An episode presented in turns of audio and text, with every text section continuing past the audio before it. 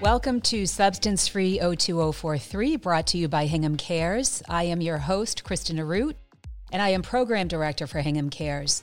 Our mission is to reduce substance use among youth in our community. We want kids to make healthy choices around substances, and we help them do that by informing young people, parents, and the community as a whole about the intrinsic dangers of teen use of drugs and alcohol.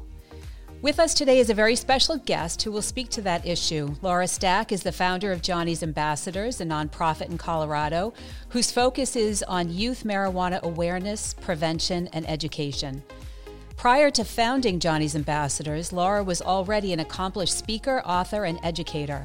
When tragedy struck her family in two thousand nineteen, she began to use her skills and abilities to share a new message. Laura, thank you so much for joining us. I'm looking forward to discussing the topic of youth marijuana use in more depth. Thank you, Kristen. I'm happy to be here. Could you start by sharing your story of what brought you to this place? Sure. Well, sadly, our nineteen-year-old son, Johnny, died by suicide in November of twenty nineteen. He had been using marijuana for five years, starting at the age of fourteen, and he became psychotic. He he thought the mob was after him and everyone knew about him, just developed a, a huge paranoia and a lot of delusional thinking. And sadly, he ended his life. So we started Johnny's Ambassadors six months later as a nonprofit, really to educate uh, people about what happened to our son, and to give his warning, which three days before he died was, marijuana ruined my mind and my life. So that's what we're doing, Kristen. We are traveling around the U S, talking with communities, with parents, with teens at schools, whoever will listen, to tell them Johnny's story and share the research and the possible harms of marijuana use in youth. Thank you for that, Laura. And again, we're so sorry for the loss of your son. Thank you. Recreational marijuana use was legalized in Massachusetts in two thousand sixteen, so about four years after it was made legal in Colorado and the state of Washington also. We are just now here in Massachusetts starting to see the effects on youth. Could you describe some of the trends that you're seeing in Colorado? Well, yes, being the first state uh, to legalize recreational marijuana in twenty twelve, it came into the dispensaries in twenty fourteen. Johnny was a freshman in high school, and I remember him coming home and saying all of a sudden pot was everywhere, um, to use his expression. And he'd gone to a high school party, and there was a boy there Uh, who had marijuana and was uh, providing it to the younger kids. And they all wanted to try to see what it was like to get high. And that was his first experience. And I think, unfortunately, now that it's come to your state, you will see an immediate increase in accessibility, unfortunately, with youth using it, with um, siblings who are able to purchase. Um, it's sold on Snapchat. Any high schooler can tell you in five minutes who has marijuana. They all deal it on Snapchat. I know, because we got into our son's phone, and at eighteen, he had gone and gotten a medical marijuana card. So he was legally buying legal marijuana from a legal dispensary and selling it to younger children. And he had no medical issues that would have warranted a medical card. So once it's recreationalized, then it becomes a, a, accessible for anyone to get. I think you're going to start seeing what we've seen in Colorado, sadly, over the past twenty years since it was medical and ten years since it was recreational. We've had a huge increase in the number of emergency room visits. We've had a fifty-five percent decrease by teens in their perception of harm.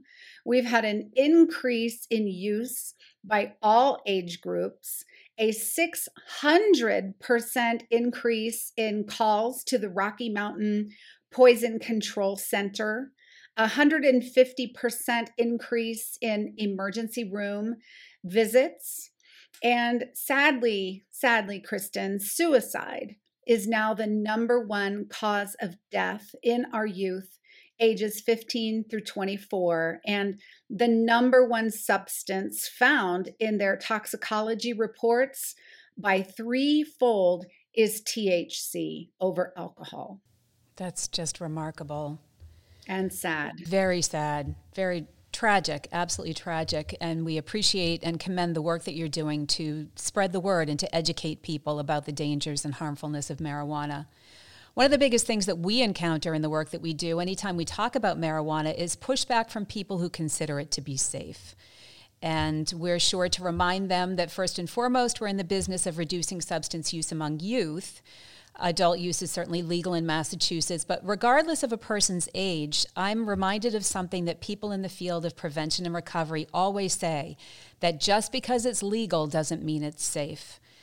There's a lot of uh, misconceptions about marijuana among the adult population. How does today's marijuana differ from the marijuana of yesteryear? Well, you are very smart in warning people, you know, that there is never any guarantee that marijuana will be harmless for anyone. I have a friend who at the time was forty-nine years old who came back home here to Colorado to visit a friend and took two hits off her dab pen and was hallucinating in the mental hospital for two days, thinking the nurses were shapeshifters and that they were out to get her. So she's forty-nine, just saying. So there, there's there's never a guarantee it's going to be harmless, but it's particularly harmful to our youth. Um, the the cannabinoids that are in the marijuana plant are only found in that plant. And it is the only drug in the entire earth that interacts with a receptor in our brains called the C B one, cannabinoid one, uh, receptor that regulates our immune system and our nervous system. The C B two is also found throughout our bodies. So in your brain is a great number of receptors that, unfortunately, T H C molecule looks like the natural molecule we have in our body called anandamide. And it's so similar that it tricks the brain into letting it bind to those receptors. Well, sadly, the adolescent brain is still forming until mid-twenties to late thirties now, we know, for young men. So when T H C binds in those receptors in a brain that is still forming, we know from M R I studies that we see a thinning in the prefrontal cortex of those teenagers, depending upon how many times they use marijuana from the age of fourteen till the age of nineteen, we see severe damages in that brain structure, which can result, for example, in six to eight I Q points, which is the difference between an A and a C in school and a C student and an F. The reason people believe it's harmless is because they used it when they were teens, you know, G- the old Jim's basement weed, the old hippie weed, you know, that we all used. And what people need to understand is what products are out there today resemble nothing like Jim's basement weed. I used marijuana when I was seventeen, eighteen years old. And when Johnny told me he used, in my head, I thought, oh, you know, it's just weed. I used it. What's the big deal? But most people who are making those judgments have not seen today's marijuana products. They don't understand that the weed is not just one to five percent T H C, which is the psychoactive ingredient that makes you high. It used to be five percent or less back when we were kids. Today, you can walk into a dispensary and buy average twenty percent T H C, twenty-five, thirty-five percent per gram of flower T H C in the weed. So just the plant botanically is much different. But they also don't know that that T H C is also extracted out of the plant and put into really heavy-duty potency chemical products such as shatter and wax and vapes and edibles that can be eighty to ninety percent potency per gram. So in a cartridge of vape, for example, there can be eight hundred milligrams where one old-fashioned joint used to be five. So it's so much higher in terms of the dosage. It is a completely different drug. And I would just say to those people, you need to get educated. You need to go walk into a dispensary and you will fall over when you see what today's marijuana products actually look like. It's a great explanation. Thank you so much for that. I think that's one of the issues that we encounter for sure is that people don't understand the potency of today's marijuana. I don't think they're even familiar with the the um, manner in which it presents itself, the, the types of products that you can buy. No, if you haven't been a marijuana user, if you've been out of the loop, uh, you know, since you used it, I think a lot of voters were kind of hoping, you know, for this boomer weed that we would roll in joints and and smoke and giggle and go to Denny's, right? That's how I remember it. So if that is your experience with it, you just automatically impose that perception on everything you hear today, not understanding that the brain today is completely overactivated because of these levels of potency. We didn't used to see the addiction. We didn't used to see the psychosis. I mean, we did back in the old days, but not nearly what we do now. In fact, marijuana wasn't even considered addictive until two thousand thirteen, when it was added to the D S M five as cannabis use disorder. And people still today go, oh, marijuana is not addictive. Um, actually, medically, it's been addictive for almost ten right. years now, um, according to the definition. So I would just say that they're not up to date. They're not educated. Um, they haven't read the research, uh, which have has amazing studies have come out just in the past two years. Uh, and if they take the time to go and read the research, we have it all compiled on our website. For example, johnny's ambassadors dot org slash research. Um, I think their eyes might be opened a little bit about why it's it's night and day. It's really like the difference between cocaine and crack. It, it's it's just another drug altogether. Right, right. So you, met, you mentioned uh, medical use. I know that the laws around marijuana differ from state to state, and packaging and potency are two factors that may be treated differently depending upon where you live. Could you briefly explain how medical marijuana products differ from recreational marijuana, or if there even is a distinction? Well, first of all, there's marijuana is marijuana is marijuana. There's no difference in the products themselves. Um, the only difference is you pay less and you can buy more. That's it, if you have a med card.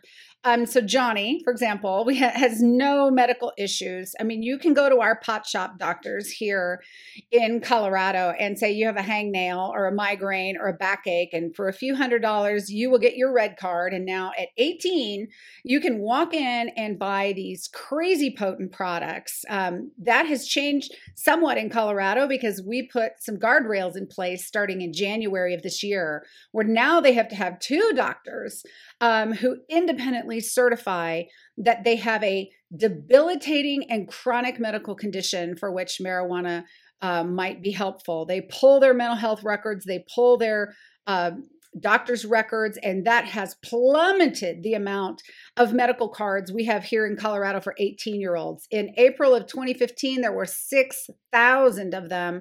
Today, there are only two thousand. So um, because of these new guardrails that we have put into place, which we highly recommend um, you do there in Massachusetts as well, they have really um, protected our youth and taken a lot of the marijuana out of the high schools.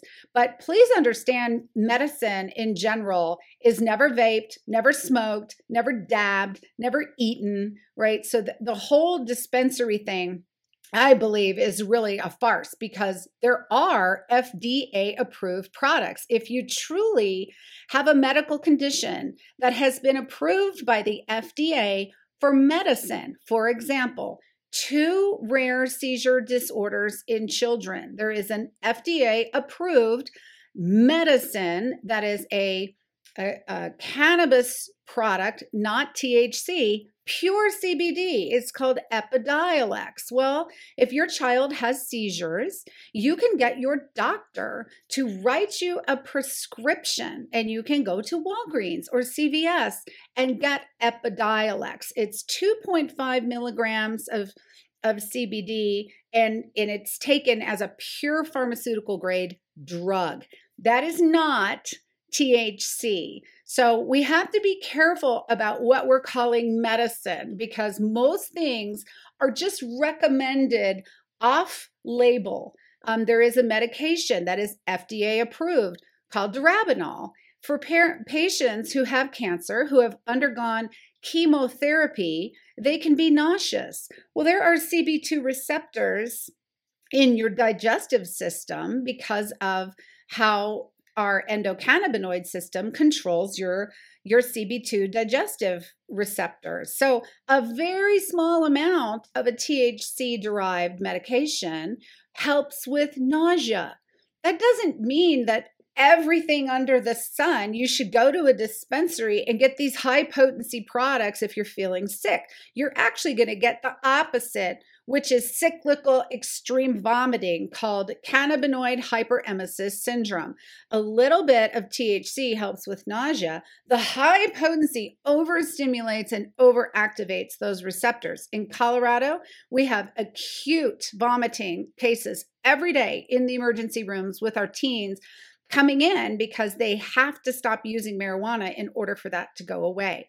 There's another medicine, Marinol, that is used for people who have neuropathy, uh, nerve pain, for example, in multiple sclerosis and in anorexia wasting syndrome. That's a medicine. A doctor can actually prescribe that. It's two point five milligrams of T H C and two point five milligrams of C B D in a tiny little pill that is taken to help with pain. That doesn't mean all pain. Oh, I have a toothache. I better go to the dispensary and get some vape.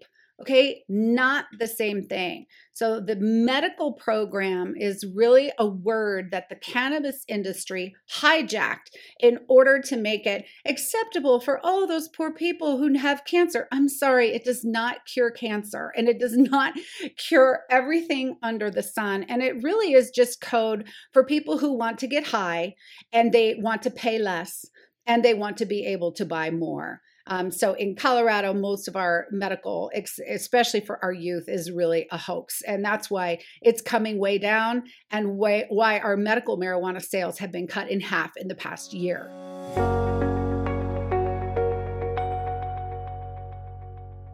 The health teacher at Hingham High School conducts a survey called the Youth Risk Behavior Survey, and it gauges youth experiences on everything from social media use to substance use. We know from the data that most kids in Hingham try marijuana for the first time at around fifteen or sixteen years old, or when they're about in tenth grade. Why is this so dangerous? What's going on in the brain at that point, and what's going on with them socially that would make this uh, come about? Yes, in fact, that youth risk behavioral study is done nationally as well. And the twenty twenty-one data is out, and we have the highest levels of marijuana use in twenty twenty-one since they started doing the study in nineteen eighty-eight. Um, so don't let anybody tell you that the legalization of marijuana has not increased use, because it has. Daily, monthly, and past year use um, for young adults ages nineteen, it has definitely caused it to be more accessible. The problem when they are young, under eighteen, um, is that the number one user for marijuana is eighteen to twenty-four. In Colorado, four percent of our users buy sixty-five percent of our product. Let me say that again.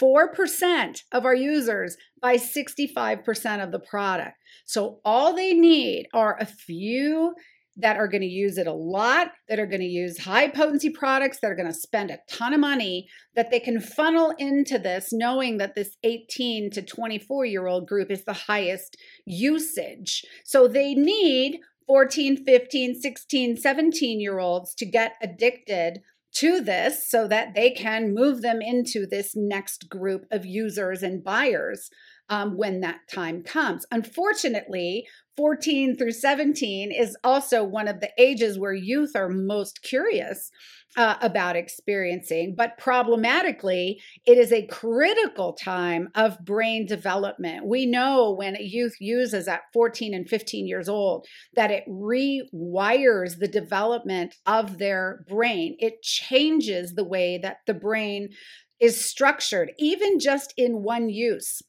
Our doctors say that it's kind of like taking a scissors, closing your eyes, and attempting to cut your hair.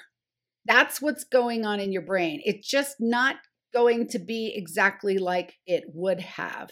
So because youth in that stage of brain development are going through two critical processes called apoptosis and myelination, which is the brain pruning of pathways and synapses that are not being used. This helps in specialization. And then myelination, which is the protecting and the insulating of the brain um, when you have pathways that are used a lot. That is for efficiency. So those two um, Uh, functions are arrested when T H C gets in there, and it actually changes the way that brain should have formed. So it's kind of like taking your phone, taking the cover off, and slamming it on the ground when you put T H C in the brain, because that brain is no longer protected. So it is a very vulnerable age.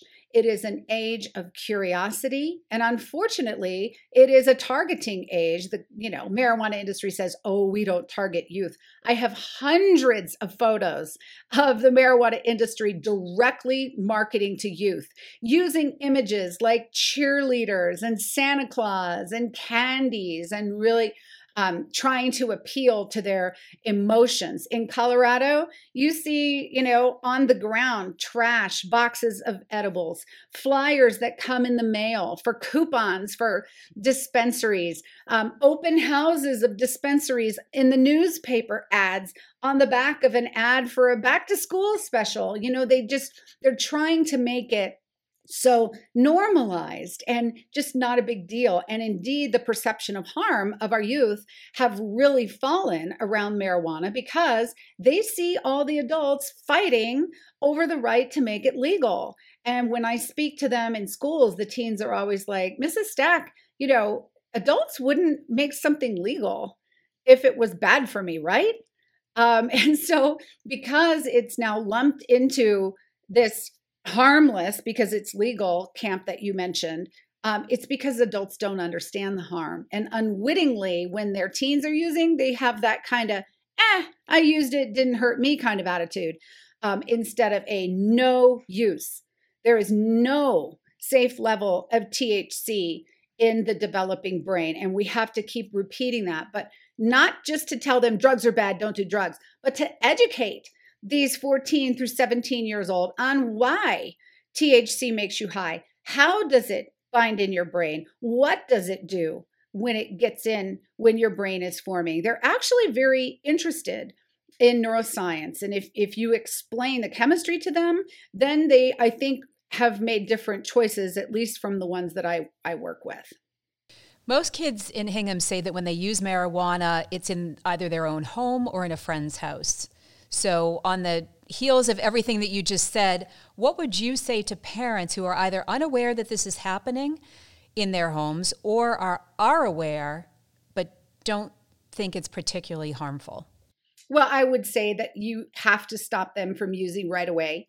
Um, it just because, you know, you used it doesn't mean that the marijuana today is going to be safe uh, for them. Never, ever, ever provide it to your teen. It does not help their anxiety. All the research we have shows it increases anxiety. It increases depression.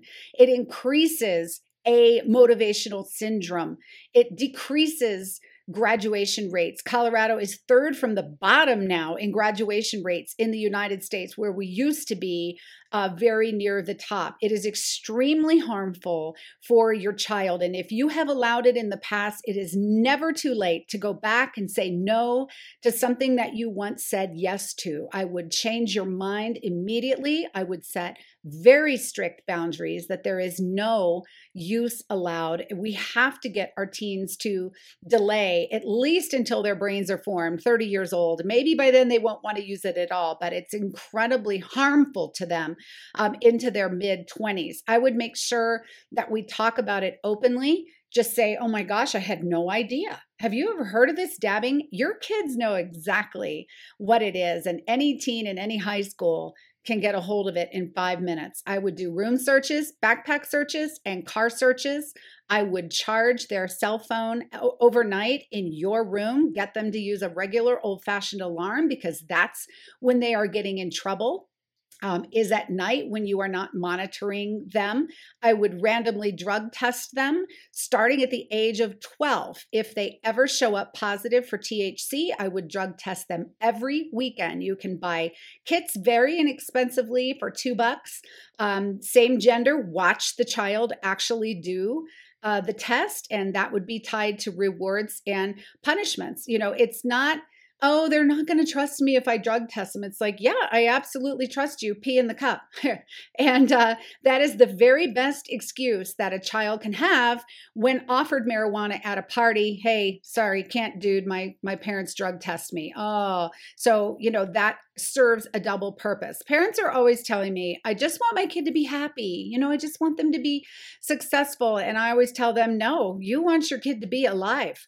There is a seven-fold increase in suicidality in young people who use cannabis. This is according to the National Institutes of Drug Abuse. It is on their website. They studied two hundred eighty thousand eighteen-year-olds in the United States and concluded cannabis use was associated with increased risks of thoughts of suicide, suicide attempt, and sadly, completed suicides, even if they weren't depressed before. Don't fool yourself into thinking that teens are using because they're just self-medicating because they have some kind of mental illness. Johnny had no mental illnesses. We have no psychosis in our family. He's been, he was tested for it. We don't have mental illness. He was not depressed. This is a party drug. They just want to get high. Um, so you have to take control, you have to set boundaries, um, and you have to keep your kid from using right now. It must stop. So for parents out there who are concerned that their kids may have access to marijuana, we, we know that the majority of kids in Hingham who use marijuana say that they get it from friends. How does that work? If marijuana is legal for kids at a certain age, how do kids who are younger than that gain access to marijuana products? Well, if they are eighteen, they're just going and getting a med card. So there are hundreds of seniors right now in your town who, unbeknownst to their parents, have a medical marijuana card. Um, we didn't find out, sadly, until after Johnny died, um, that he had gotten one. We have a cybersecurity friend who helped us get into his devices, and there was the login from the Colorado Department of Public Health and Environment. And so they legally go in, buy these products at a legal dispensary, and they go and sell them. How they're selling them is on Snapchat. If you go into your child's phone and click on Snapchat and go to a tab that says "For Your Eyes Only," it will ask for a password, and your child must give that to you because they are not eighteen and they do not have rights to privacy. That is your phone, and you get that password, and you see if there are drug photos uh, in your child's phone. They are also getting it from drug dealers. They are contacted on Insta, on Snapchat, on any number of ways. There are legal adults that they go meet somewhere. This is not black market weed. This is legal weed that is being legally purchased in dispensaries, whether by that eighteen-year-old or, unfortunately, a lot of their brothers and sisters um, who are older and are using get the teens involved. So if you have one child who is twenty-two and one child who is sixteen, it's often very likely that they get it from siblings, peers, and also dealers. But they can get it themselves if they have a med card. And there are usually a small group of seniors at every high school who has one, and most kids know who that is. So the data also shows us that kids are making good choices when it comes to driving. Here in Hingham, very few drive after using marijuana or get into a car with someone who's been using marijuana. So that's the good news. Good. However, driving under the influence is not the only risk factor with youth marijuana use. You've already described quite a few. What would you say is the are some of the biggest risk factors? Well, I've discussed most of them. Um, I Q changes, graduation rates, memory problems, um, obviously a lack of coordination and reaction time. So they're they're smart not to be driving. We're not so lucky here in Colorado. We have about one in four who say they have driven or have gotten into the car with someone who's uh, been using. Psychosis increases by fivefold um, because the potency is so high. Uh, more and more and more doctors are reporting um, cases of youth coming into the hospital with acute uh, psychoses, vomiting, comas, not breathing well, overdoses. Um, recently, an article came out with uh, San Diego saying thirty-seven cases a day of youth in the emergency room with marijuana poisonings of different kinds. Now, again, you don't stop breathing only because there are no C B one receptors in your brainstem, um, but you can absolutely overdose. And paranoid thinking um, turns into delusion, which can, if repeated psychotic incidents are had, it can convert um, into what's called cannabis-induced psychosis. And then that child must be sober. Um, continuous C I P incidents will convert into a permanent schizophrenia or bipolar and other very serious mental illnesses that are often misdiagnosed. And once they find out, oh, that kid was using high potency T H C products, they realize that it was a drug-induced um, psychosis. So there are many, many concerns uh, with youth and, of course, suicidality, like my son um, being the most grave. Lawmakers are making decisions on a regular basis about how to regulate this product, regulate this burgeoning industry. Are there any particular pieces of advice that you would have for them? I would go and look at Colorado's bill thirteen seventeen.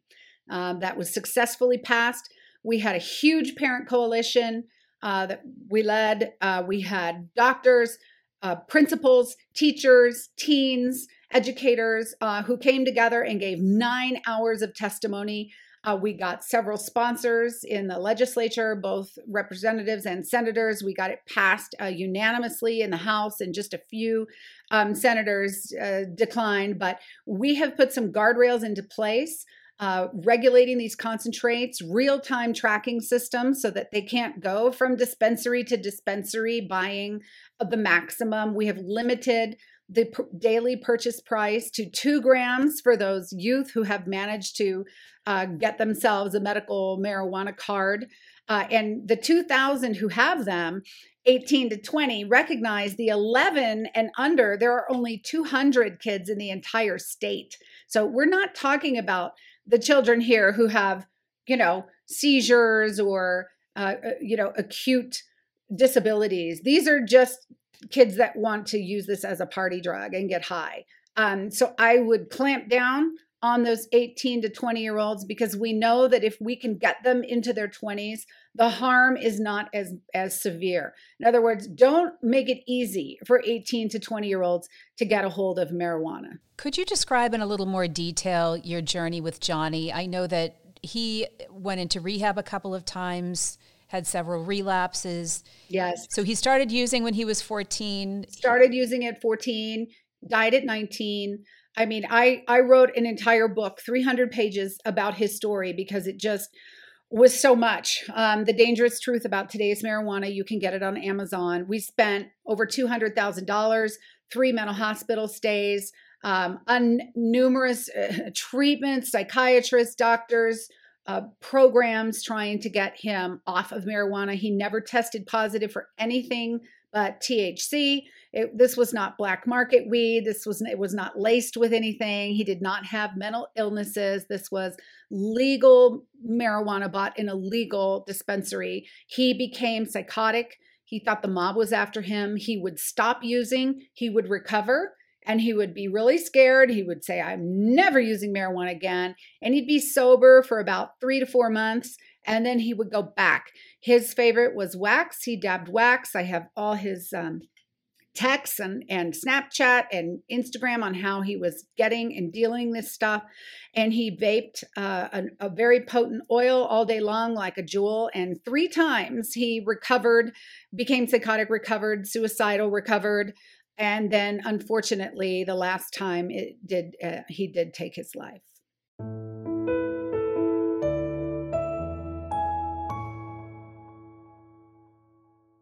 Well, we've had lots of contact with you over the past year. You've come to Hingham twice already. Yes. In the spring, you. you spoke to the senior class at Hingham High School, which was fantastic. And this fall, you sat on a panel discussion about marijuana and also gave a very powerful keynote. I interviewed you last year for one of our Take ten videos, which can be found on our website and our YouTube channel. And now we are here again as we make our debut into the podcast space. So we're so happy to have you with us as a guest.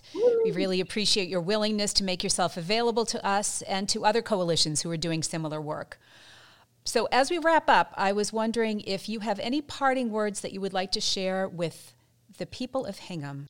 Well, I, Kristen, I've been so grateful to be there and so appreciative of your support. You know, it is our obsession, our passion um, to get in front of teens and parents and share Johnny's story. And just for you to give us the, the venue, the occasions, the opportunities um, to do so is so appreciated. We've been so blessed um, by your support and hope have made an impact uh, and a difference in Hingham. You know, we're really, we use the expression, each one, reach one. Uh, meaning every person listening to this podcast, we just asked you to go tell one other person um, something you've learned. You know, have you ever heard of a cannabinoid receptor in the brain?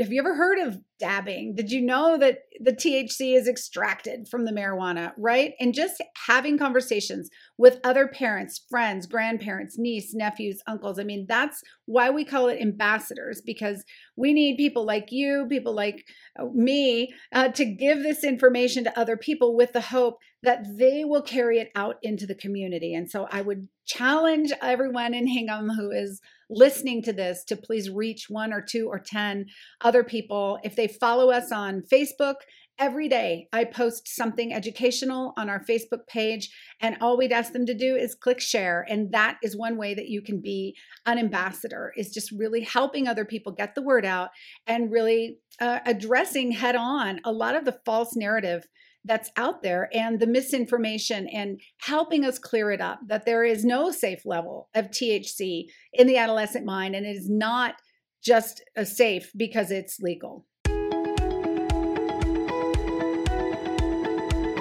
And if people want to learn more about Johnny's Ambassadors or follow you on social media, where can they go? Yes, they can go to our website for all of that information. It's johnnys ambassadors dot org. That's J O H N N Y S, ambassadors with two S's dot org. Thank you again, Laura. It's been a real pleasure talking with you as always. This is Kristen Arute, Program Director of Hingham Cares. You've been listening to Substance Free zero two zero four three. For more info or to get involved, go to hingham cares dot org.